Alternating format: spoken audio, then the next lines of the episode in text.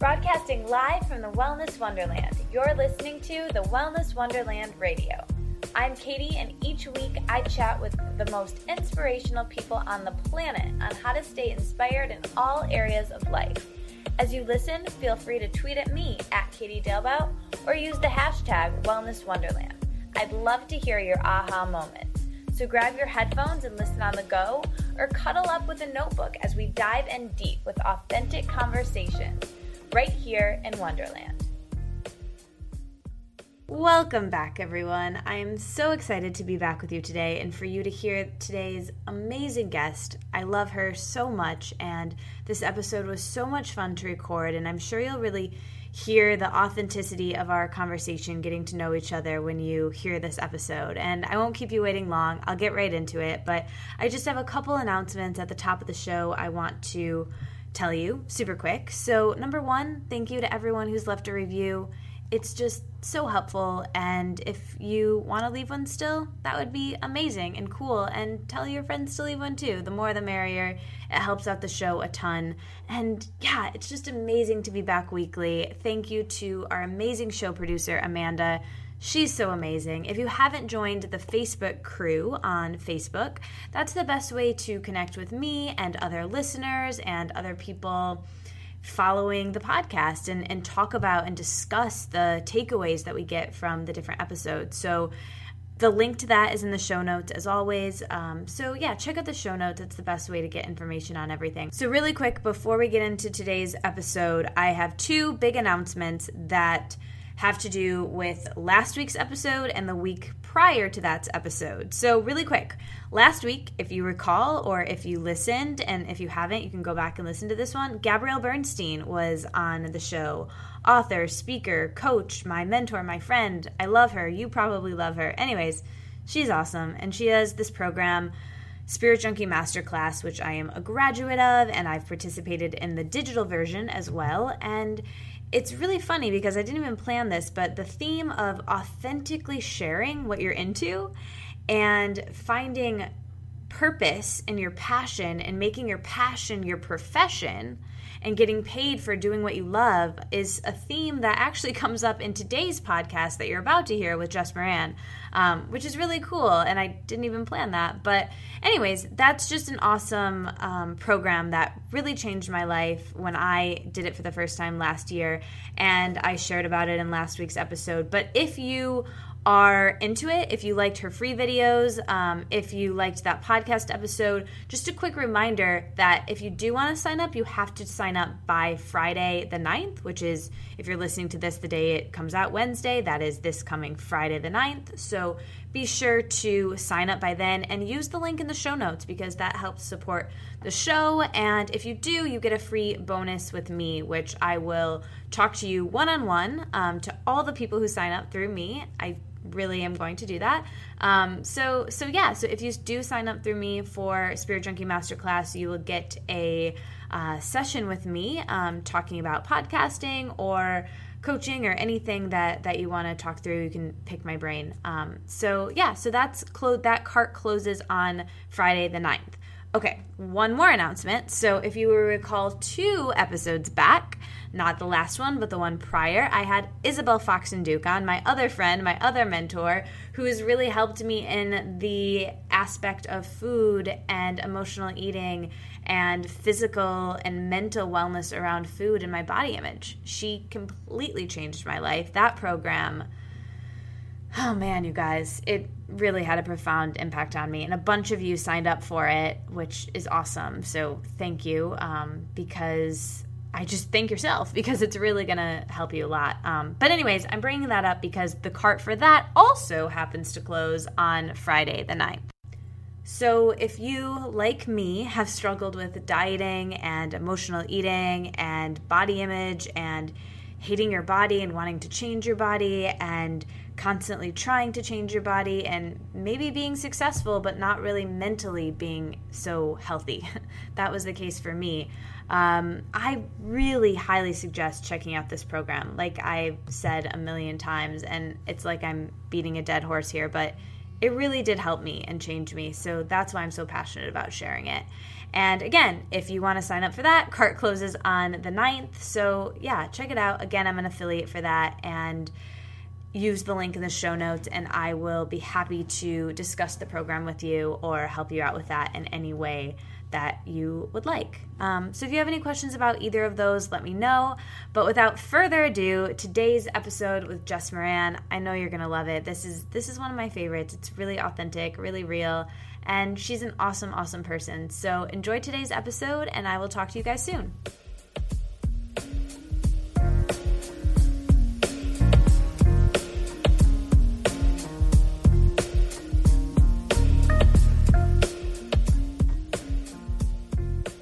I am thrilled today to have Jess Moran, a Chicago-based blogger, plant-based eating coach over at One Part Plant, who I have had the amazing privilege to befriend through the podcast sphere here.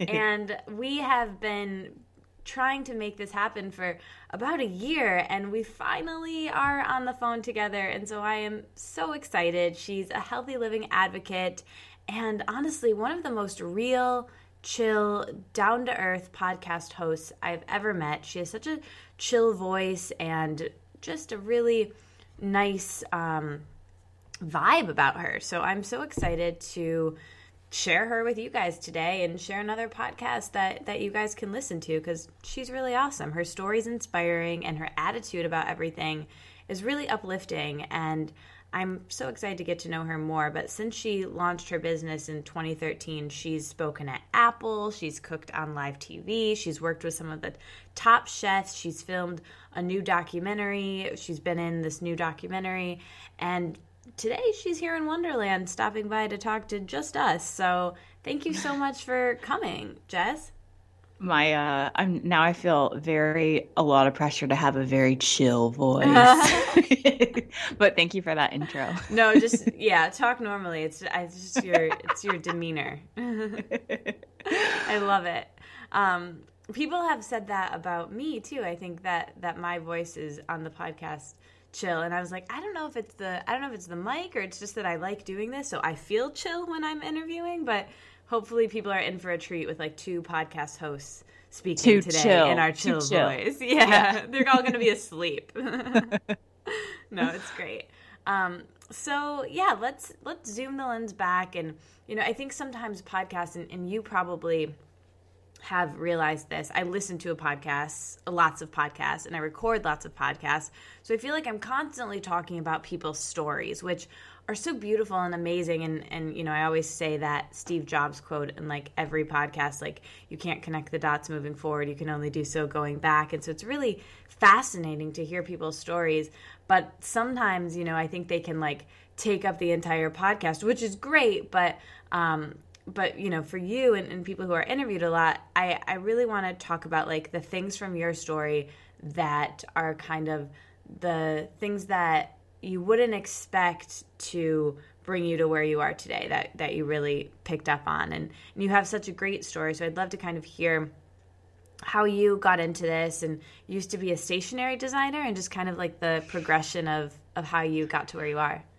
Yeah, that's funny that you say that, because usually – my friends are always telling me, tell your story more, because I'll go to a party and they'll say, what are you doing? I'm like, I have a website and a podcast. And yeah. They're like, tell more. Yeah. So I, I definitely kind of keep it brief sometimes. So pull out whatever you want okay, from me. Okay, perfect. That's my favorite but, way to do it. um, but yeah, so I, I started out, I mean, I studied graphic design. So I had actually had a stationery store, which a lot of people don't know oh, about. I didn't know that. I mean, oh my gosh, over ten years ago. And then my partner and I, I had a business partner, and we ended up breaking up. And if you've ever had a partner break up, sometimes it is kind of tricky and doesn't yeah, go that well. I have. So I, oh, you have? Yeah, sort of. But yeah, oh. I can, any, everything's, yeah. um, it's all complicated when you, it's just like a breakup of a relationship. It's, yeah, yeah. yeah. And then money is involved. Yeah. And then it's like a divorce. create it. Yeah, it's like it makes it even more complicated, because then you also have creativity involved, and then people just get r- real weird. But yeah. uh, so we broke up, and when that happened, because of the breakup, I really couldn't slash didn't want to do anything stationery related because I just felt so mad about everything. And I just, I don't know, my heart also hurt a lot too. And so I decided to, then I was at this party and someone asked me if I wanted to do P R and marketing for this entertainment company. And I was like, sure, I've never done that before, but why not?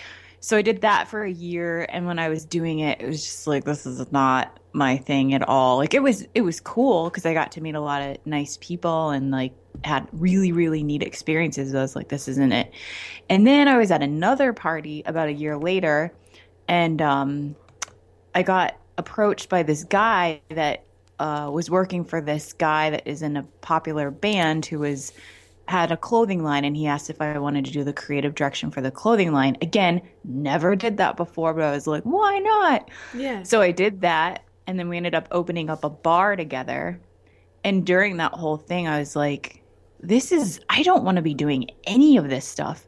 So I went back to stationery because I thought that was my comfort zone. And I did stationery again, and I'm like, I hate doing this too. So – it's when I got really, really sick that I changed my diet. And after I changed my diet, all I wanted to talk about was how food saved my life yeah. and changed my life. So then I thought, what if I could have a career in food, which was super weird because I was a designer and that didn't seem like something that was possible. But I tried it, and it's kind of working. Yeah, it's working real well. That's amazing. Um, yeah. So did you – when you were so passionate about healthy living and food and the way that, that you really used it to heal you, did you know at that point um, that you – like what, talk, talk me through the trajectory of when you thought, hey, maybe I'll make this into a business.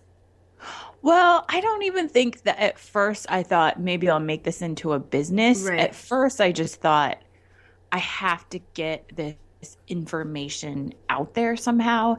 And so I don't know. It's it, it was I remember this moment, and I don't think I've told this. I, I hate repeating stories over and over again. Yeah. So if, like someone hears me on another thing, but I don't think I've told this story yet. That's so. what I that's why I said, you know, because I know that like for me and a lot of people that I interview, they have to tell their story so many times. So that's why I said that, you know, feel free to tell it, you know, in a new way. So I love this. Yeah. This is yeah. Best. So I, I, I was on the couch. My husband was out of town. And I just remember just thinking, what is my thing? What is my thing? What is my thing? And I was Googling Peace Corps things. Like, your, actually, like your purpose, like your passion. Yeah. Like, or just yeah. like, I guess, and maybe this is good or bad, and maybe, I don't know, I've always felt like I wanted my job to also be my passion. Yeah. And I think that gets a little tricky sometimes. Mm-hmm. But because when I did paper goods, it's that was my passion and it was also my job. So I think I was looking for another job yeah. slash passion. Like you'd had a taste of that, so then you yeah. were kind of like, yeah. So I don't know. I even had like the Peace Corps application pulled up on my computer, and then I like started filling it out, and I was like, what what am I doing? Like I can't just leave my husband, and we were wanting to start a family soon, and I'm like, I can't just leave. So then I was looking at other volunteer opportunities, but I don't know if you know, but volunteering is kind of expensive if you want to do it in another yeah. country. It's like you're paying to volunteer. Right. I don't know. I don't know if you've looked into that. And your time, you know, you have to yeah. travel. Yeah. So I was like, I can't, I don't, I can't do any of things, but I just, all I wanted to do, I've all my, my whole life, I've known that all I wanted to do was to help people. But mm. I was always too sensitive to, this is going to sound, I don't know, this sounds horrible, but I was always too sensitive to say like work at a homeless shelter because I take it home with me right. and I would want to save everyone there, or let's say work with disabled children. I don't think that I could go home and be able to function and not mm-hmm. feel the, I don't know. I just am very sensitive that way. So yeah. I was just trying to think, like, how can I help people in a way that I'm not going to be too sensitive? Keeps yourself safe. Yeah. You seem yeah. like you're pretty um, empathic, you know, like yeah. very yeah. empathetic to people. So I thought, what if I could do it with food? So because it changed my life. And so I started doing a little research, and I found, I mean, I'm obsessed with T. Colin Campbell. I don't know if people have seen Forks Over Knives, but he's the main, the main dude in that movie. And I found that he taught a, or he has a program, a plant-based nutrition certification program, because I thought, if I'm going to start helping people with food, I can't just say, well, food helped me. I feel like I needed to know the science behind it. And I feel like I needed to know, I don't know, more of the logistics of how it actually works. Mm-hmm. So I took that course, and all I knew was that I was going to take that course and that my main goal was to start a restaurant program in Chicago, because of all my design and marketing experience, I had worked with so many restaurants, and I thought, what if I could go to these restaurants and ask them if they could have at least one plant-based option on their menu? That's so cool. Because plant-based food is what helped me. And so that's all I knew I wanted to do, was take this course and then start a plant-based food restaurant program. And then it just all sort of went from there. And I didn't, I didn't think I'd make money from it. I just thought that I wanted to do it. Right, which is so interesting and so telling to your success, I believe, because I found that um, so many people, you know, going into things, like when you're just authentically living your passion, eventually, you know, the universe is just like, all right, this is actually something that you can support yourself with. But I think going into it with that sense of like that that need, that needy energy, like I have to make money at this, you know, that that's unattractive, and, and people can pick that up, and they don't want to, um, they don't want to pay for that sort of service. But when you're just in your highest truth, just like vibing at a high level, doing what you love, it just comes back to you. It, it can't help but do that. And so I love that. And the thing I really want to pick up on in your story is what you did for um, the restaurant industry and culture in Chicago. And I think, you know, I'm also Midwestern, and it's a different, um, I would love to talk about the culture of Chicago in relation to plant-based living and, and um, just healthy living in general. I think that, you know, it's it's maybe, it's obviously changed a lot, and you helped really change that landscape, but how does it um, compare to, you know, like L A or New York or some of these other bigger cities who, that where there's so many more options, and there's seems to be more of a need for that? You kind of created that um, where you lived. Can you talk about that a little bit? And did you yeah. grow up in Chicago, or did you um, have no, you always lived there? No, I kind of... I kind of grew up everywhere. My stepdad was in the military. So when people ask where I'm from, I'm like, uh, California, North Carolina, Virginia. Like I don't yeah. even, it's hard to say where I'm from, but I didn't, you know, even when I grew up, I, I went to high school for a couple of years in California, and I was a total goth, like wore all black, hated the sun. So,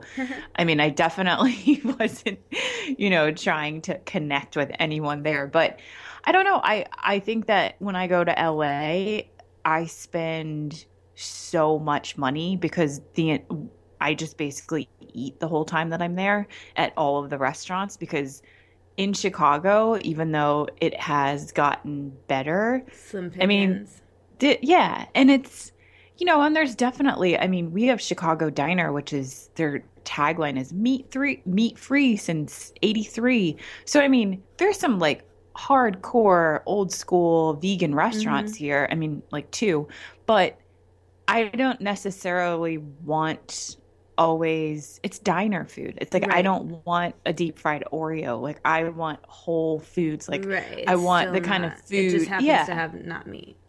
Yeah, exactly. And and I think that wasn't – changing my diet was not about not eating meat. It was about right. eating whole food. So when I go to L A, it's like Gracias Madre and Sage and Cafe Gratitude, and there's all these places, and there's nothing like that in Chicago. Like right. there's zero things like that. So am, are we going to see one of those restaurants soon? I hope.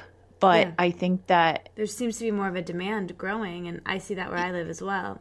Yeah, there's more of a demand. And I think that, you know, with the restaurant program for me, what I would tell the chefs is I would say, look, when you eat this way, you're not looking to get twenty options. You just want to come to a restaurant and get one. Mm-hmm. So I think approaching it that way with the chefs, and also telling them you already have all these ingredients anyway. Right. All you have to do is just make them in a different way, because you've got a shit ton of vegetables. Am I allowed to say shit? Yes, Sorry. Of course. You've got a crap ton of vegetables in, in the back there. Like, just fix it up in a new way and minus the butter. And, you know, there was a couple of chefs that said no, and then they came back to me and said yes.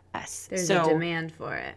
Yeah, they, I think they started seeing the demand, and I think that for them, it just makes it easier. When you get a vegan, and not to diss annoying vegans, but when you get someone that's going to be super nitpicky and dissecting yeah. the menu, and it's just nice just to have an option yeah. ready for them, as opposed to like having to like scramble in the back of the kitchen totally. To try to make something.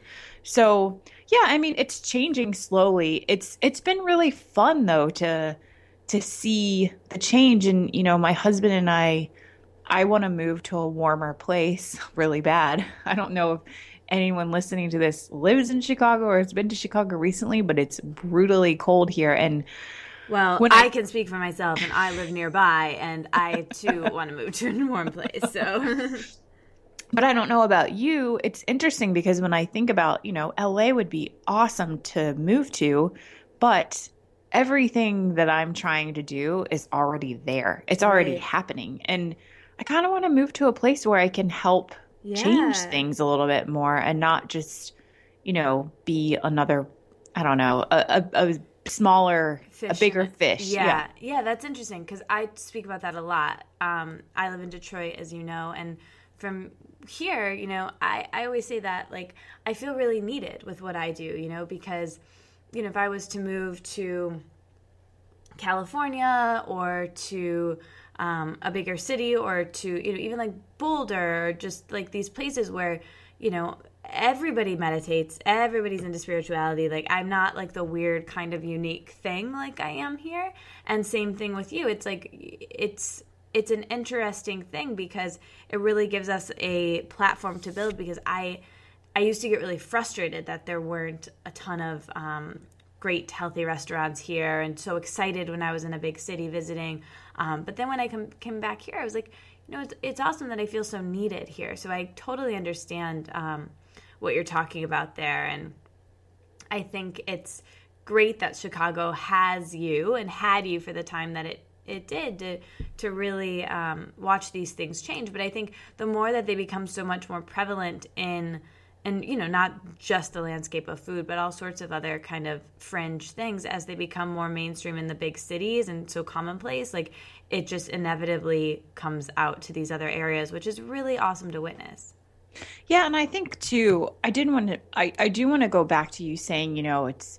When the universe, you put it out there, and with these yeah. restaurants wanting to work with me, I also think it's really smart to be strategic about what you think, let's say, this restaurant or this client or someone that you're going after wants, because I didn't approach these restaurants and say, you know, you can change the world and make people healthier. I went after them and I said, look, you can get a lot of cool P R opportunities out of this. Yeah. You know what I mean? So I think that it's, when you're doing these types of things, or you're trying to make changes, I think that it's important, or it's important to me, to kind of scale back some of the, not scale back your beliefs, but really yeah. go into it and say, this is why it could be cool for you. Yeah. Because a lot of people don't care about meditation. A lot right. of people don't care about how good food can change their life, but they do care about the bottom line. The bottom line, and getting more P R and exposure. Getting more attention. So I think that half and half, I think half of the chefs I approached were like, oh my gosh, my sister, my daughter, mm-hmm. my brother has a similar situation. I would love to help. And other people are like, yeah, let's get on the news. We can get some more press for this. Yeah. So, and either way, it's a win for the movement. Exactly. Yeah. So I think in the whole wellness world, sometimes I... And I think that's why I have been able to be successful, is I haven't gone out at, gone, gone at it with a super woo-woo holistic approach. Mm-hmm. I kind of just go at it with like, all right, here's the deal. Which I love, you know, and I think there's not enough of that. And it, it doesn't ra- really matter like what your approach is, because your intention, the intention's the intention. The intention is, is good, and, and that's and that's why I think it works. And you're that's just a smart choice to be able to do more, which is awesome. Yeah, yeah. And then I just kind of keep that other stuff to myself. Yeah. Yeah, no, that's amazing. So, um, so take us up kind of to the present, and you've recently become a mother. And so I would love uh. to talk about how um, motherhood has changed you and what kind of things that that's done for you. But also, you know, being an entrepreneur and a mother, you kind of have two babies. So um, could you talk about that a little bit, and, and the way that you your life kind of has changed in these last few months?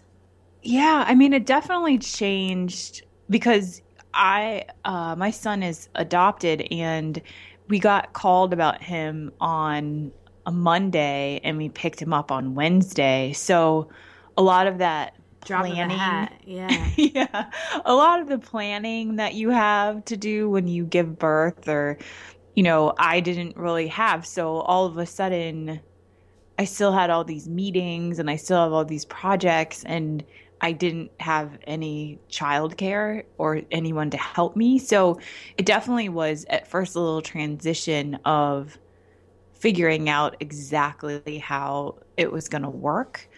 And I don't know, it's, it's funny because people keep on, a lot of people ask me how my life has changed, or women just like to say, well, your life is going to change. Like, people like to tell mm-hmm. you what's going to happen. I don't know. It's, it's definitely, I don't have as many hours I would feel in the day, but I don't really feel like my life has changed that much. That's great and I don't, to hear. I like that. Yeah. And I don't, and I mean, ask me when like Sid is like driving or something, like it might yeah. be a completely different thing, but it's just been kind of cool because I think that, and maybe it's because I didn't give birth and I didn't go through the hormonal changes and I didn't breastfeed, and but I just kind of feel like it's like me, but with a baby now. Yeah, which is so cool. Yeah. I um, hope, I mean, it's, there's probably moms out there who are like, don't even say your life didn't change. I mean, I'm sure it has, but I just don't feel that different, you know?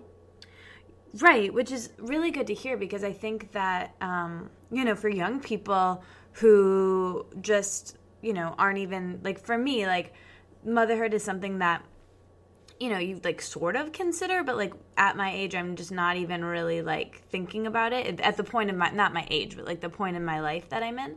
And, yeah. um, but I think a big fear that people have before they even like start considering it is like, oh, my life's going to change a ton and I'm not going to be the same person that I am. And like, it seems really fun and cool, but like, Uh, I don't know. And so I think it's good to hear another side of it, because you're right. Like, there's so many people saying like everything changes, blah, blah, blah, blah, blah, blah. So it's good to, I love that. Like, you're yourself with a baby, and that's inspiring, I think. So it's good well, to hear another I side of it.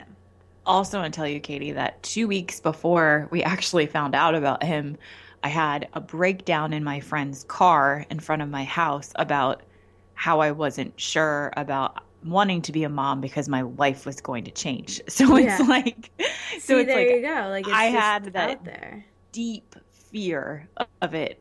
Just, I don't want to say destroying my life. That's an awful thing to say, right, but right. I loved my life pre baby. Mm-hmm. Like, I loved it. And I think that, I think there's a lot of people that might be, maybe they're not super happy with what they're doing, and a baby kind of like comes and it kind of makes it more fun or more interesting. And I was, and I had so much fear that what if the life that I love is going to yeah. dramatically change, and it's not going to be a life I love anymore. And so I think I just am so excited that I still love my life.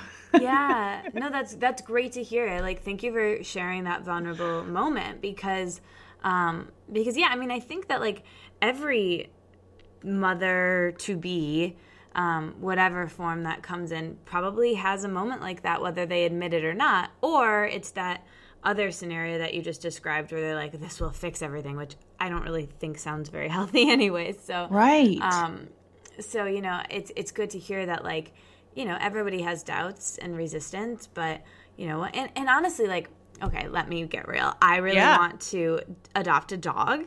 Uh-huh. And um, I have the same kind of fears with that. Like, is it the right time? Like, I, I'm starting a business and the money, and you could have a vet thing happen, and, like, right. it's going to be cold to take him out. You know, all these, like, doubts and resistance. So it's like um, – I, it's it's like what they say about having a baby. It can apply to anything, whether it's like changing careers or whatever. It's like it's never a good time. At a certain point, you just have to leap and and trust it's going to be okay. And it sounds like you really did that, and it it was okay. It all worked out beautifully. And I will say, you can always give dogs back. Right. You cannot give babies back. I had I have two friends that adopted a dog, and it was a it was a dog that came from a very bad place, mm-hmm. and it just proved to be too much for them yeah. to handle, and they had to give the dog back. And and it was, like, heartbreaking for them. But I also think, you know, it's it's what you can handle. And if right now you're kind of not vibing on being able to handle it, do not do it. Yeah. Yeah, totally. Did you didn't you have someone on your show? Was was that friend on your show that talked about um I thought I remembered listening to a podcast about um, pet adoption. Maybe it was a different podcast. Oh, um, actually, I did have a um, different a, friend. Uh, Jenna. Jenna, well, it was a different friend that gave the dog back. That friend actually was on the podcast, but he probably would not want me to say that he gave yeah, no, the dog that, back. That's totally fine. I just... But I did do a podcast about pet adoption. Yeah, I'll link to that. With uh, Jenna from Shy City Fashion, and she kept both dogs. yeah, yeah, I remember that. So I knew it must not have been her, but I thought maybe she like got a third or something. Um, but no, that was a great podcast, and really um, thank you for making me have this intention now. um, so I, I would love if you could talk a little bit about adoption and kind of what that that process was like, and, and like you said, kind of at the the drop of the hat. I remember we were emailing back and forth about, you know, setting up our meeting for this, and just you weren't you were unsure of like what this would be like, you know, and and having to, like we said, have your life change at at the drop of a, a hat. So can you kind of talk about that process and and what it was like emotionally to go through? Yeah, of course. I mean, it, the first time that we were emailing and I said I wasn't sure was my husband and I were actually in a match. And and I'm going to throw out these terms and then I'll briefly describe them just in case. Okay. Because I feel like I know these terms now and people probably – but we were in a match, which means a couple had chosen us to adopt their baby. Cool. And – what happens is, and with an open adoption, because we have an open adoption, you basically, you make a book about yourself. It's kind of like a cool little book with photos about your life. And at the adoption agency, if a couple comes in, they choose from the books of the families that are open to their situation. So for instance, we were open to any race. So if a black woman came in, she would get to see our book. Whereas if a black woman came in and there was a family that wasn't open to that baby, she wouldn't get to see their book. Got so it. The only books that are shown are people that are open. So we are on a map. Sorry, yeah. Can I ask you a question? I want yeah, to just please. clarify something. Yeah. So when you – how – talk me through, like, when did you guys decide that you wanted to start this process, like, timeline-wise? So that – okay, I I can never remember how many years I've been married or even what year I graduated. So uh, it was – I'll I'll just say that the – deciding that we wanted to do it, it took about – nine months, eight or nine months to actually take all the classes.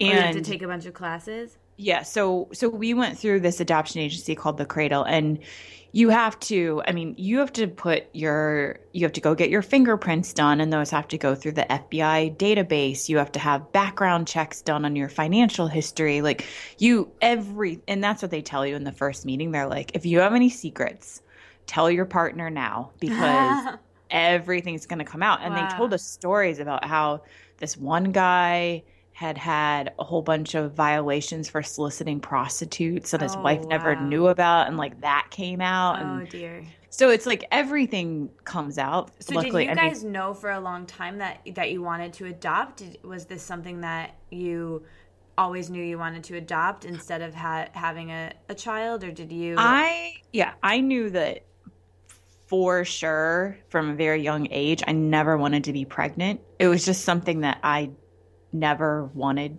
And and yeah. I have endometriosis, so right. a lot of people think I adopted because I have endometriosis, but that is not the case at all. Like, I just have never wanted to physically give birth. Yeah. And and so, yes, so I knew forever I wanted to adopt. Dan was cool with it. So so we so I I have told not this full story, but I was still on the fence again because I love my life, blah, yeah. blah, blah. But Dan was like ready. So he took me out to dinner. He had made this baby presentation that uh, he works in advertising. So it was a really cool, funny presentation. Oh my gosh, and that's so cute. The presentation. He's like Don Draper. Yeah, exactly. Except without the cheating and drinking. Yeah. But uh, he, uh, yeah, so he made this pre- presentation, and the presentation was very factual about the process of adoption, the costs of adoption. Wow. I don't know if you know, but in Illinois, and this is similar in other states, you get a, a huge tax credit for adoption. So you see that big number that it costs, but then you actually get, like, it's a thirteen thousand dollars tax credit that you get back. So he presented all of this information I had no idea about. And I left that meeting and I was – that meeting. It was a meeting. I left it and I was like – Okay, okay, okay. But then we went to my dad's house. He made a good case. Yeah, he made a good case, but I wasn't one hundred percent sold. Right, okay. And we went to my dad's house for Christmas. This is like a month later. And I was with my family, and I was with my dad and my – just everybody. We were playing games, and all of a sudden it – oh, my God, I might cry. It all of a sudden it like hit me. I was like, oh, Dan wants to have a family. Like he doesn't like want to just like have a baby. Like he wants to have a family. Like this yeah. is what he wants. And so we got back from Christmas oh, and we were sitting such a on beautiful story. We got I'm back tearing from...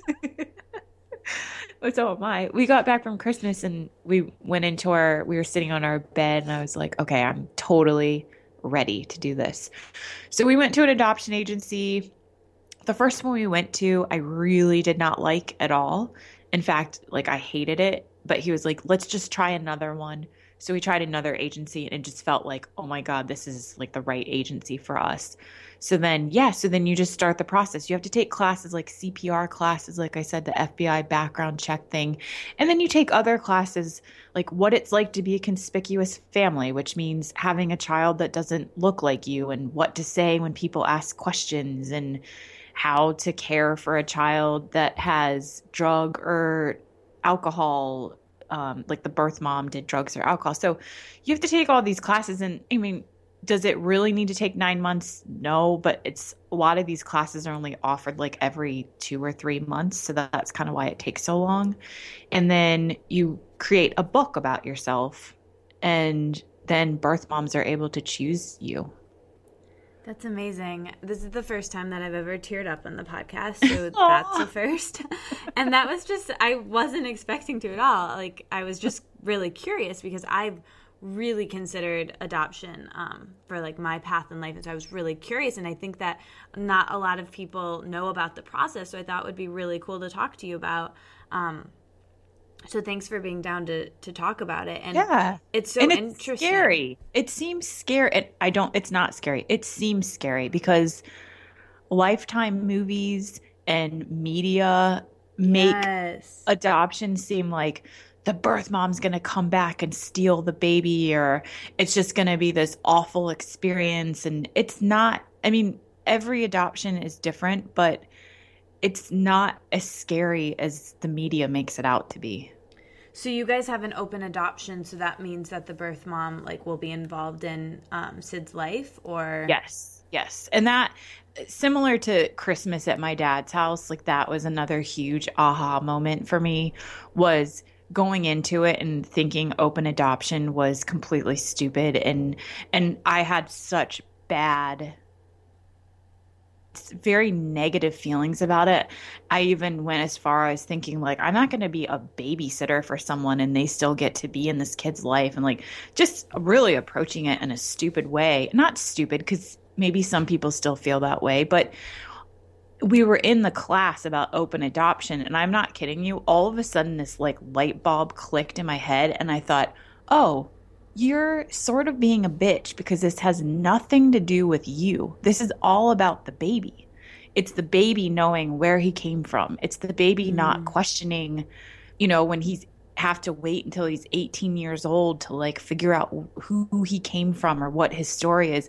And it's, you know, if you're in contact with the birth mother and something pops up, a uh, health or medical yeah. thing, like you can actually say like, yo, does this, did this happen in your family? Or right, right. So, you know, and every, every open adoption Smart. Is very, very different. And, you know, when you and I were first emailing and I said, okay, I might be adopting a baby. I don't know if I can be on the podcast.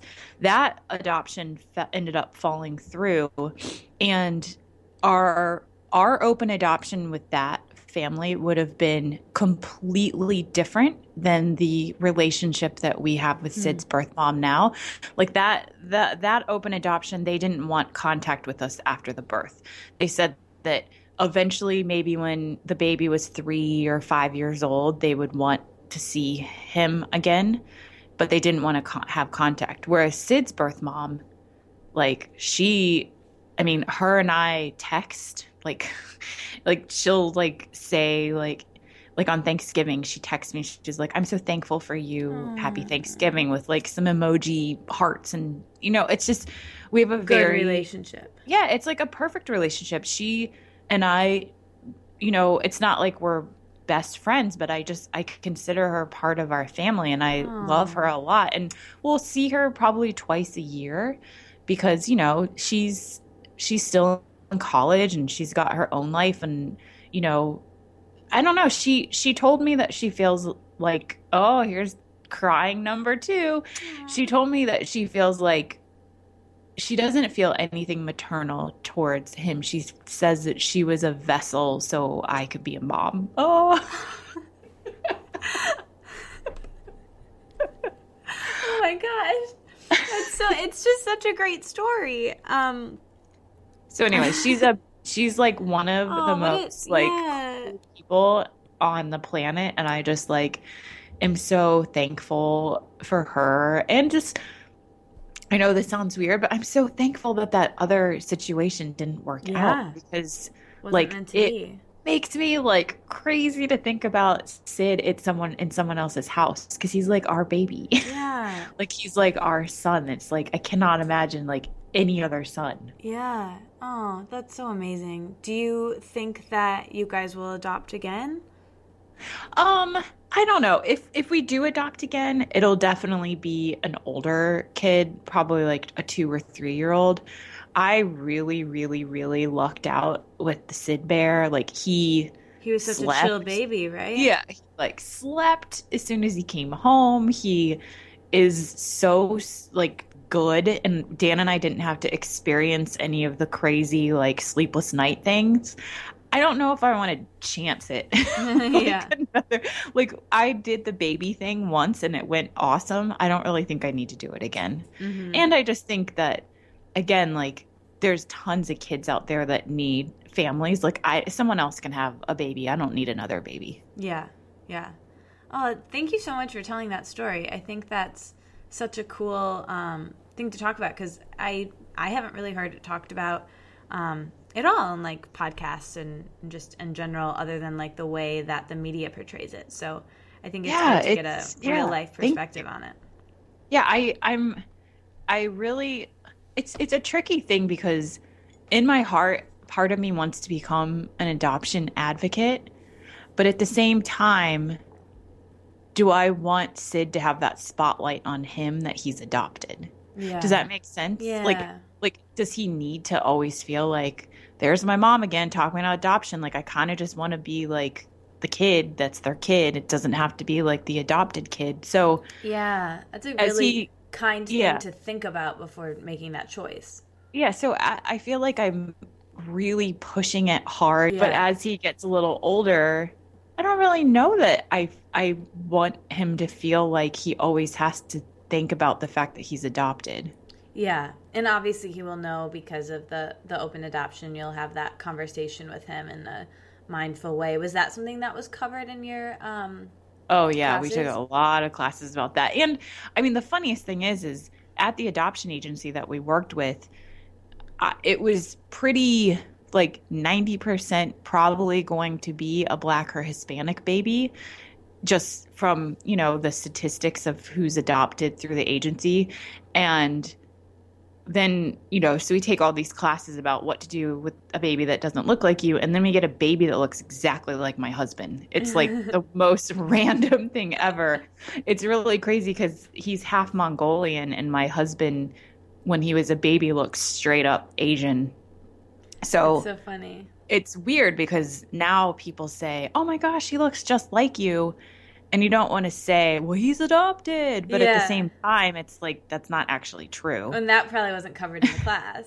No. And that's what I told my, that's what I told my counselor. We just had our last home visit, because you have to have three home visits after the baby comes home. And I told her at our last home visit, I'm like, you guys need to have a class about what to do when a baby looks like you. Yeah. Not just a class about what to do when a baby doesn't look like you. Yeah. That's so funny. I remember even like as a kid, and people start to, like, look for the, like, I had a um, a friend growing up, and she was adopted, but um, in, like, different nationality than her parents, um, or, yeah, her adopted parents, obviously. But I would still, in my mind, be like, oh, her dad has dark hair, too. So, like, I think, like, she right. was Black and her parents were white, but I was like, oh, it's probably, like, she just came out looking that way. Like, you know, like, yeah. You're just, like, and I'm, I just didn't really understand. And I remember, like, because I didn't know she was adopted at first. And so, like, you just start, and it's like, you know, when you hang out with the same, like, girl, two girls hanging out together who, like, both are blonde, eventually people are like, oh, are you guys sisters? It's like, no. Right. But, like, people totally. Who are next to each other, people just, like, start to associate. It's weird. So that's yeah. funny. Yeah, it is. But, I mean, he does look just like my husband. That's so, so and funny. it's it's funny because people that know that Sid is adopted are very cautious about saying that he looks like him. Like, they think that, I don't know, people don't know what the boundaries are for adoption. Like, mm-hmm. they don't, strangers have no boundaries. Strangers will say the most, like, asshole things in the world, but people don't really know what the boundaries are, I think, sometimes about what you can ask and what you can't ask. So I like that you're asking all these questions, because I yeah. will tell anybody what they want to know, but I think sometimes people are a little bit nervous to ask about them. Yeah, this is thanks for letting us go here, because I think it's an interesting topic, like I said, that just isn't covered that much. Yeah. Um, I love that. So with being an entrepreneur and being in, in charge of your schedule, you know, what it, what is being an entrepreneur and a mother kind of taught you about your life and, and how you design it? And, and what's your favorite part of your life as, as you're living it right now? Um, I think that like on, on Fridays, and this is something I just discovered recently, mm-hmm. on Fridays, on Tuesdays and Fridays, I'm home with Sid. We have a nanny share Monday, Wednesday, Thursday, which I highly recommend. Nanny shares are the best. What does that mean?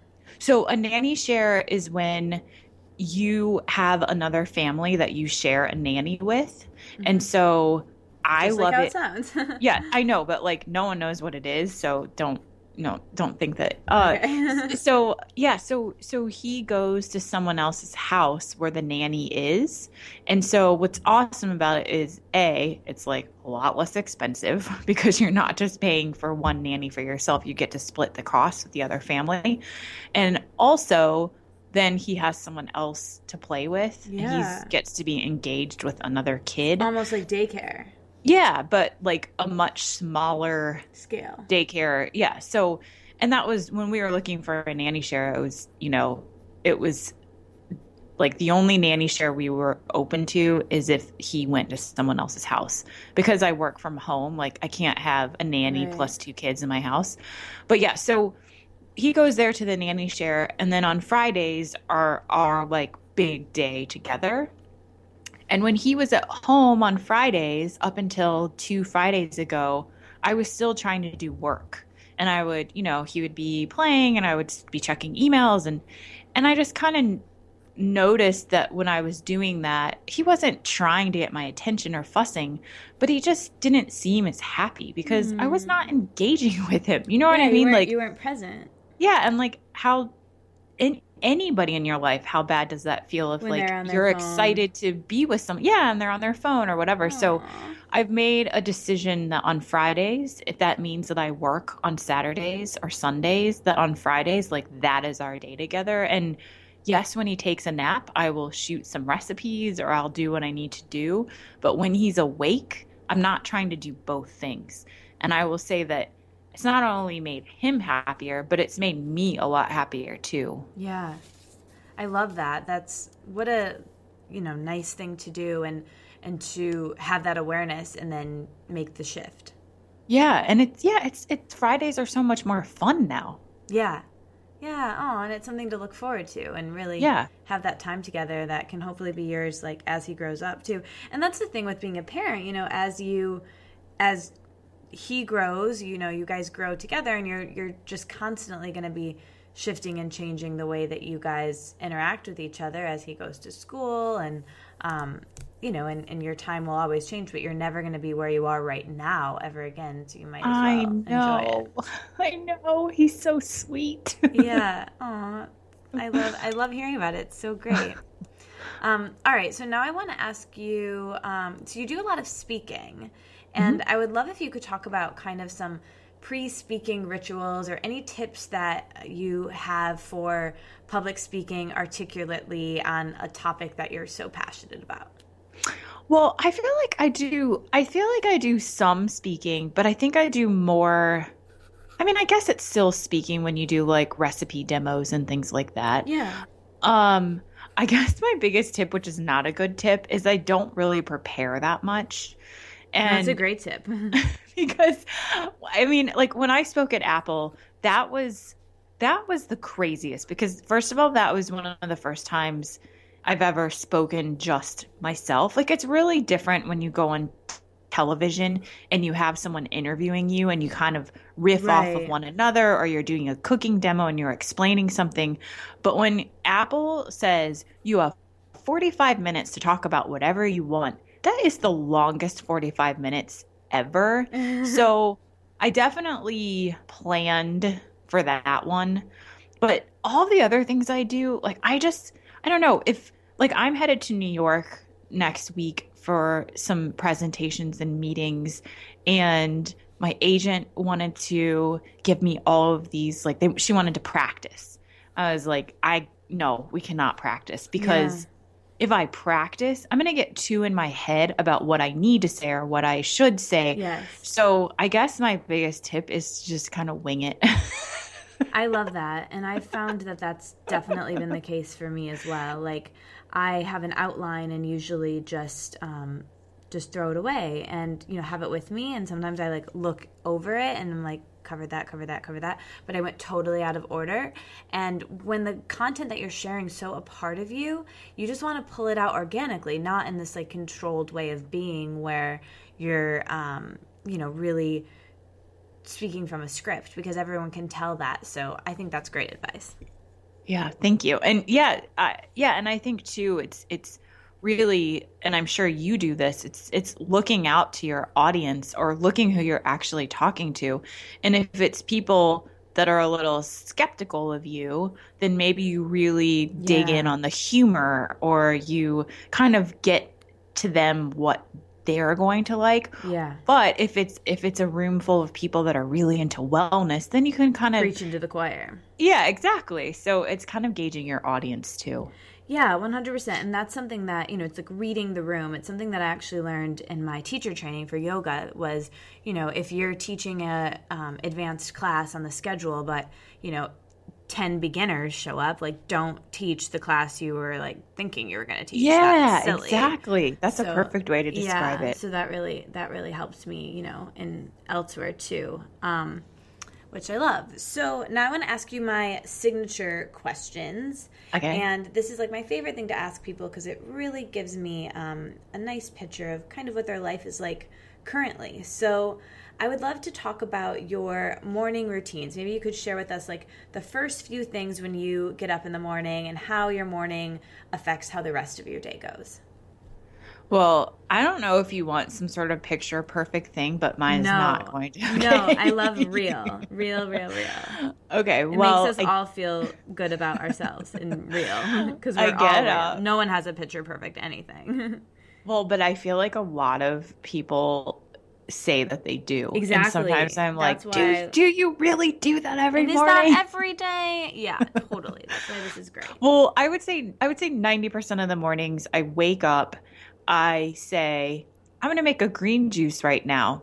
And then I don't. I decide to check email instead. Mm-hmm. And then I do always drink a huge glass of water with a probiotic. That's like something that is a non-negotiable. Giving your insides a bath. Exactly. And then comes the morning ritual of the poo, which yeah. is just like, to me, I, I hope it's okay we talk about poo no, on this, but like, like my favorite thing to talk about. Okay. The shittier the better. Okay.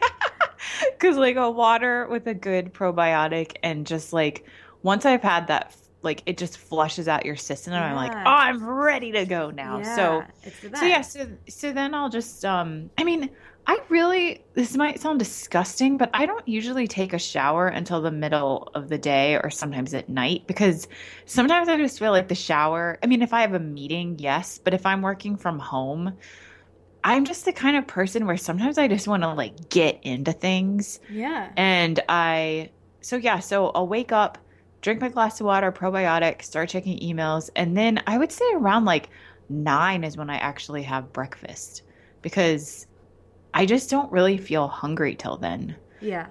Um, and then if I do have a meeting, I'll take a shower.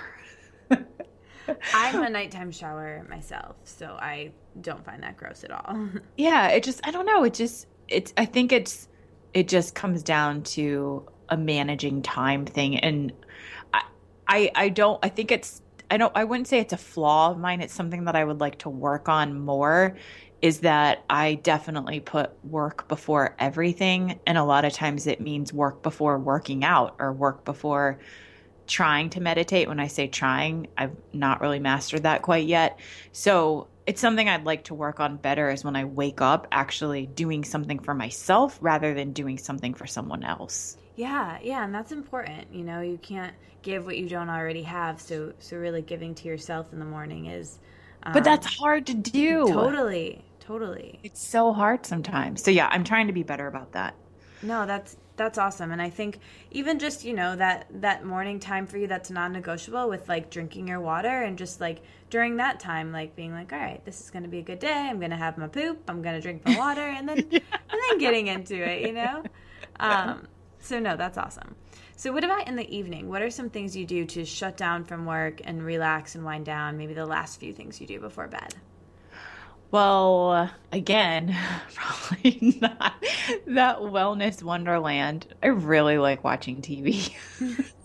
I do too. I don't even have a T V, but I love watching YouTube, so I make up for it. um, no, I, I definitely I always, you know, I make Sid goes to bed at seven, like pretty much on the dot, or sometimes six thirty every night. So, you know, put him to bed, make a delicious dinner, and then watch some T V with my husband, and then go to bed and lay in bed and listen to podcasts. I love it's that. like it's like all I, I like look forward to the getting in bed and listening to podcast part.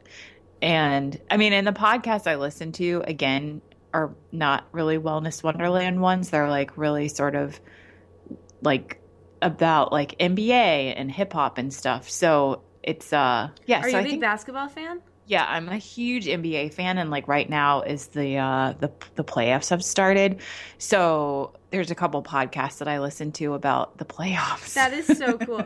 That is so cool. It's what like else my, do you listen to? Tell me, tell me more, because I listen to a, ver, a ver, wide variety of podcasts myself. I'm I love um, Mike and Tom Eat Snacks, which is. The first time you hear Mike and Tom Eat Snacks, you think this is the stupidest thing I've ever heard. Give it one more episode and then you'll like it. It's just two comedians that have this like – they have kind of like alter ego weird selves, and they just eat snacks and then rate the snacks. Oh my God, that sounds amazing. Yeah. But it's like – it's a very, very weird, weird podcast, which I love. I also listen to How Did This Get Made, which is just uh, three comedians talk about about some of the worst movies of all time and how it was possible that that movie actually got made. That's hilarious. And, yeah. What a cool concept. And then I love The Right Reasons. I love everything on Grantland, which is primarily a kind of a sports. Uh, it's started by Bill Simmons, who started thirty for thirty. I, yeah. Well, I've listened to, like, he's interviewed some people that I love. Like, I listened to him interview Lena Dunham recently. And yeah. It's, yeah. I, the whole Grantland channel is awesome. And really so really good. Yeah. Yeah. So on Grantland, there's Right Reasons, which is a podcast about reality shows. So I listen to that. And then Jalen and Jacoby is the N B A one that I listen to. And I'm telling you, even if you're not really into the N B A, it's still a good podcast.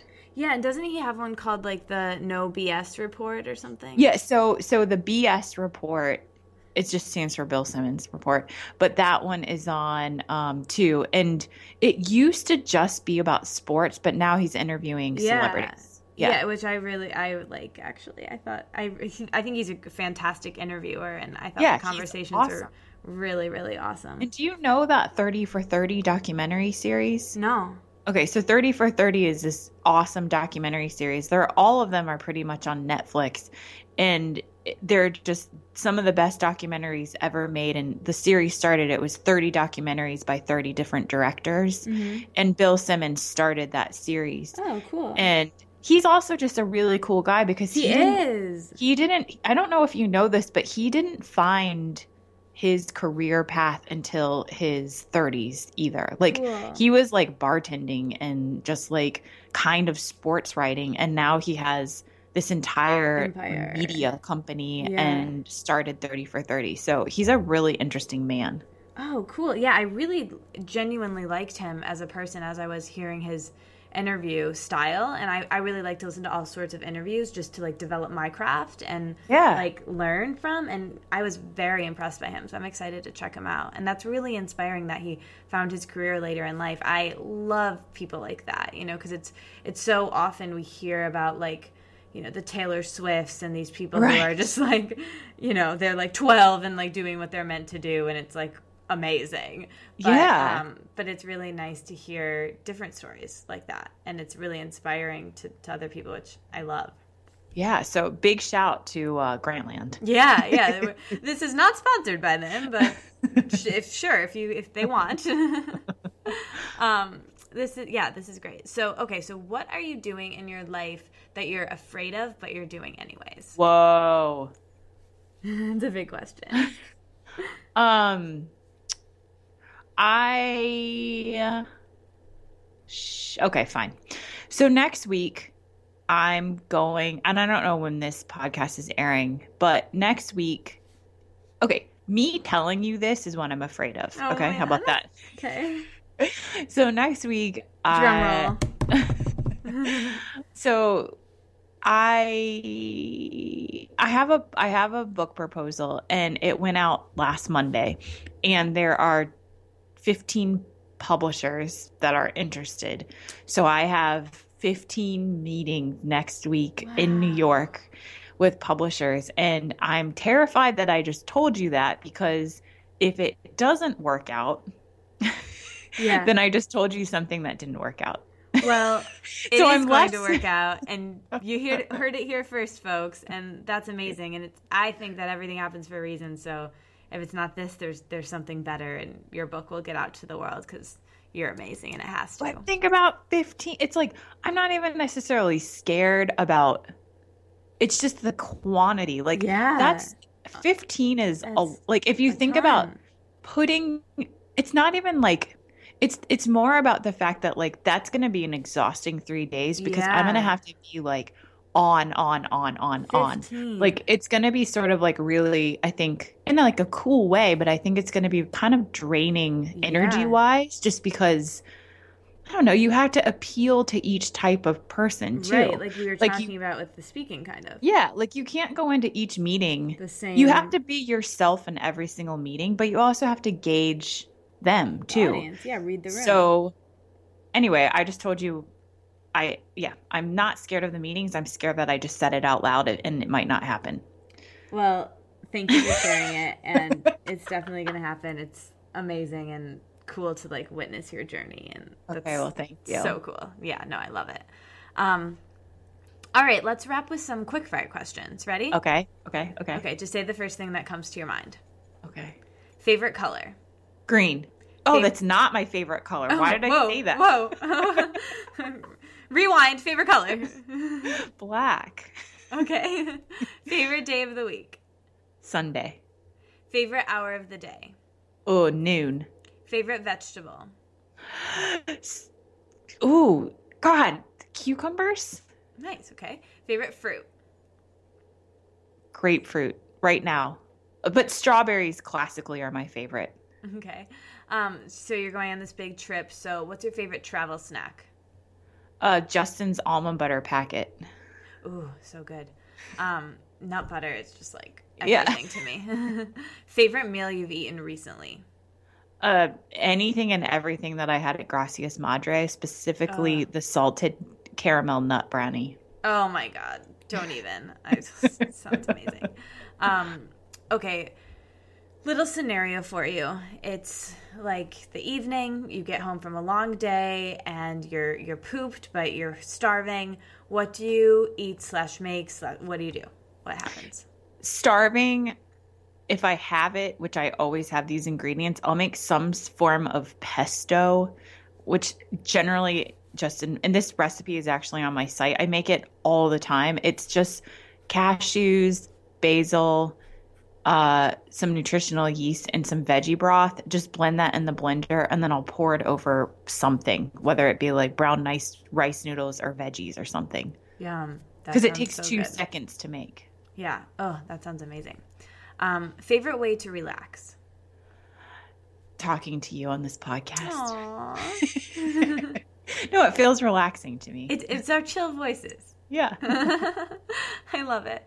Um, when do you hear your intuition and the most, and, and how do you remember to listen to it?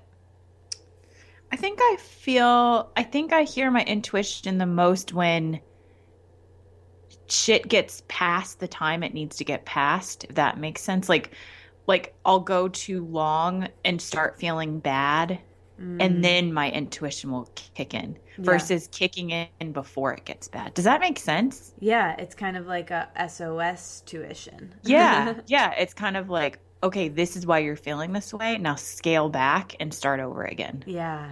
Yeah. Like, uh, um, on the G P S, like a reroute. Exactly. Yeah. Yeah. And it, sometimes I don't, I don't, I don't, I internalize things so much that it really has to get raised to the surface before my intuition sometimes checks in. Yeah. Sometimes the pot has to get stirred before yeah. you can kind of, yeah, rustle your feathers and then yeah. figure it out. That's great. Um, So you do so much in your life. You're a mother, you're an entrepreneur, you have a book in the works, you host a podcast, like the list could go on. So doing all this rad stuff, how do you stay organized and fully show up for each part of your life? You kind of talked about this earlier, but any practical tips on, on staying present and also getting so much done? Um, I, I don't know. There's, I think most days I don't think I get a lot done. I mean, I, I really, I'm a freak like that.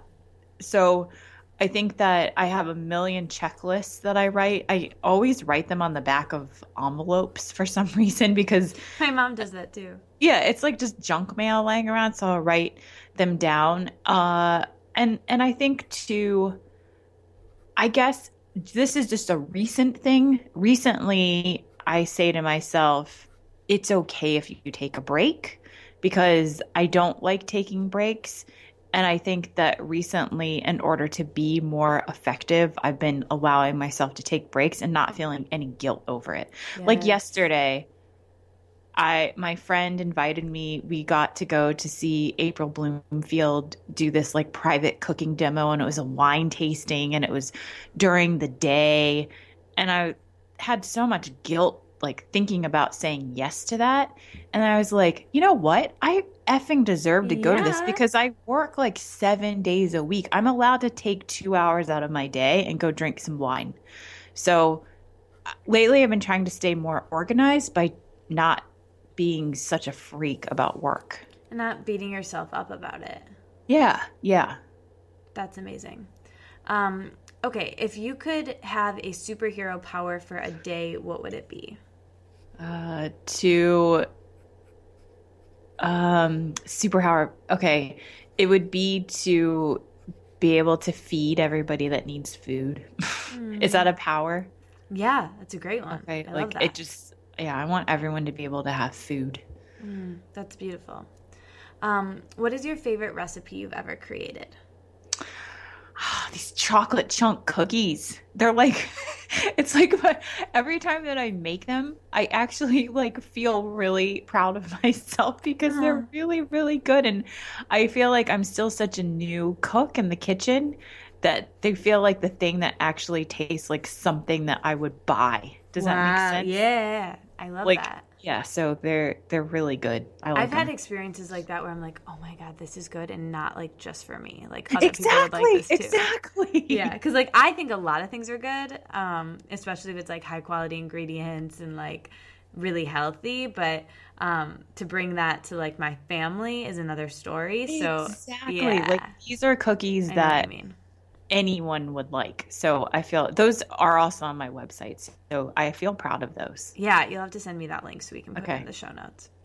Um, favorite movie? Oh gosh. I, I'm going to have to say, I'm, I can't say I have a favorite movie. I don't like watching movies more than once. Mm-hmm. So I would just say my favorite documentary type are romantic comedies oh, and me documentaries. Too. Me too, yeah. Both of them. Combined, I mean, it's like those two, that's all I want to watch yeah. ever. Same, same. We can have a movie night. Okay. But we do differ because I, I, there's like a few movies that I could watch like a billion times over. Like it's, a, even though I can like recite them. Yeah, I just, you know what? I have seen Hungry for Change a million times. I will say that. That's one movie I can watch more than once. Nice. Um, okay, favorite book?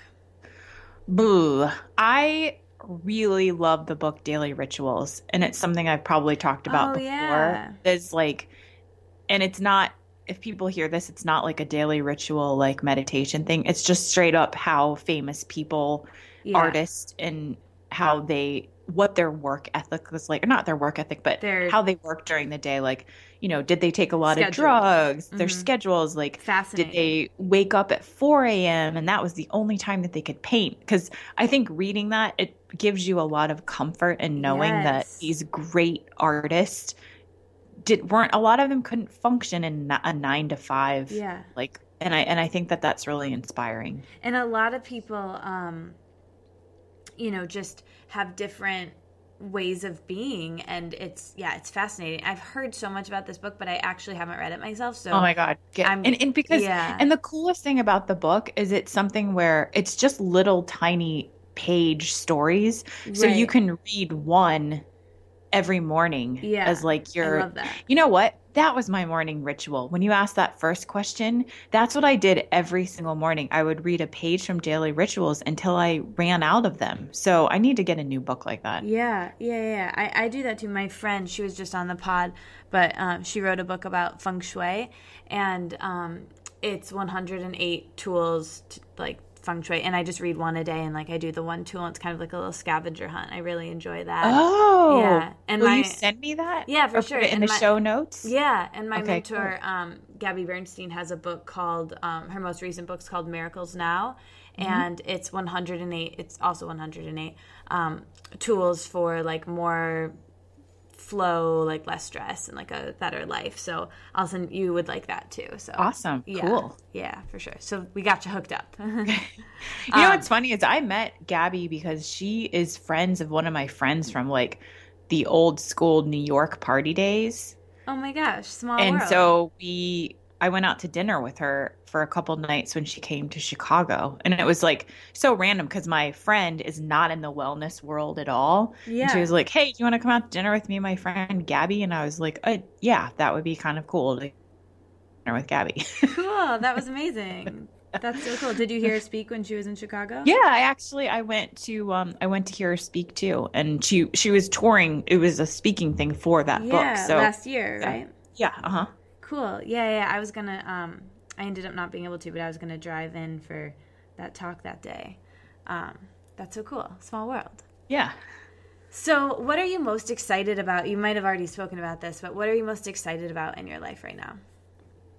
work-wise, I'm really excited to start monetizing my podcast. And that, maybe that's a gross answer to, about money, but no, I just feel that when you start a new business, it's you don't make money at first. Mm-hmm. And I'm just really excited that I'm going to be able to actually start monetizing it. And so I've built this really killer media kit. And cool. Big tip, build your media kit on Squarespace, because all my traditionally I always used to do my media kit as a P D F, and it was mm-hmm. such a pain in the ass to update, but I just made my new media kit in Squarespace and it's a game changer. Oh, that's amazing. So, yeah. So I'm really excited to monetize the podcast, and I think people are going to be okay with it because I'm only going to work with brands I think are cool. Yeah. And it's and just then, an exchange yeah. of, you've been giving away free content for so long, it's just an exchange of value. All right, final question that I ask everyone. As you know, the name of my blog and the name of this podcast is The Wellness Wonderland. So when I offer that term to you, Jess, to live in a wellness wonderland, what comes up? What does that mean to you? I mean, I have visions of me swimming in clear water and like, mm-hmm. but that's not always a reality. Um, I think it's just, I don't know. I think living in my wellness wonderland is just getting to take care of myself and take care of the people around me, because like I said earlier, sometimes I don't make the green juice in the morning and I do emails instead. So I think the true wellness wonderland for me is just like, just like putting myself first, and by putting myself first, getting to put the other people in my life first with me. Does that make sense? It makes perfect sense. And that's such a beautiful answer. I love that. Thank you so much for sharing that and everything else you shared in the episode. This was a ton of fun getting to hang out with you. Thank you. Yeah, you too. Thank you. Thanks, everybody, for listening. Thanks for listening. You made it all the way to the end. I'll be back next week, but until then, let's stay inspired and keep this conversation going. So tweet at me at Katie Dalebout and our guest with your aha moments from this conversation. And like The Wellness Wonderland on Facebook, so we can all hang out there and discuss how inspired we are and how we'll apply it in our daily lives. And never miss another episode or post from me by signing up for email updates on the wellness wonderland dot com. See you back in Wonderland.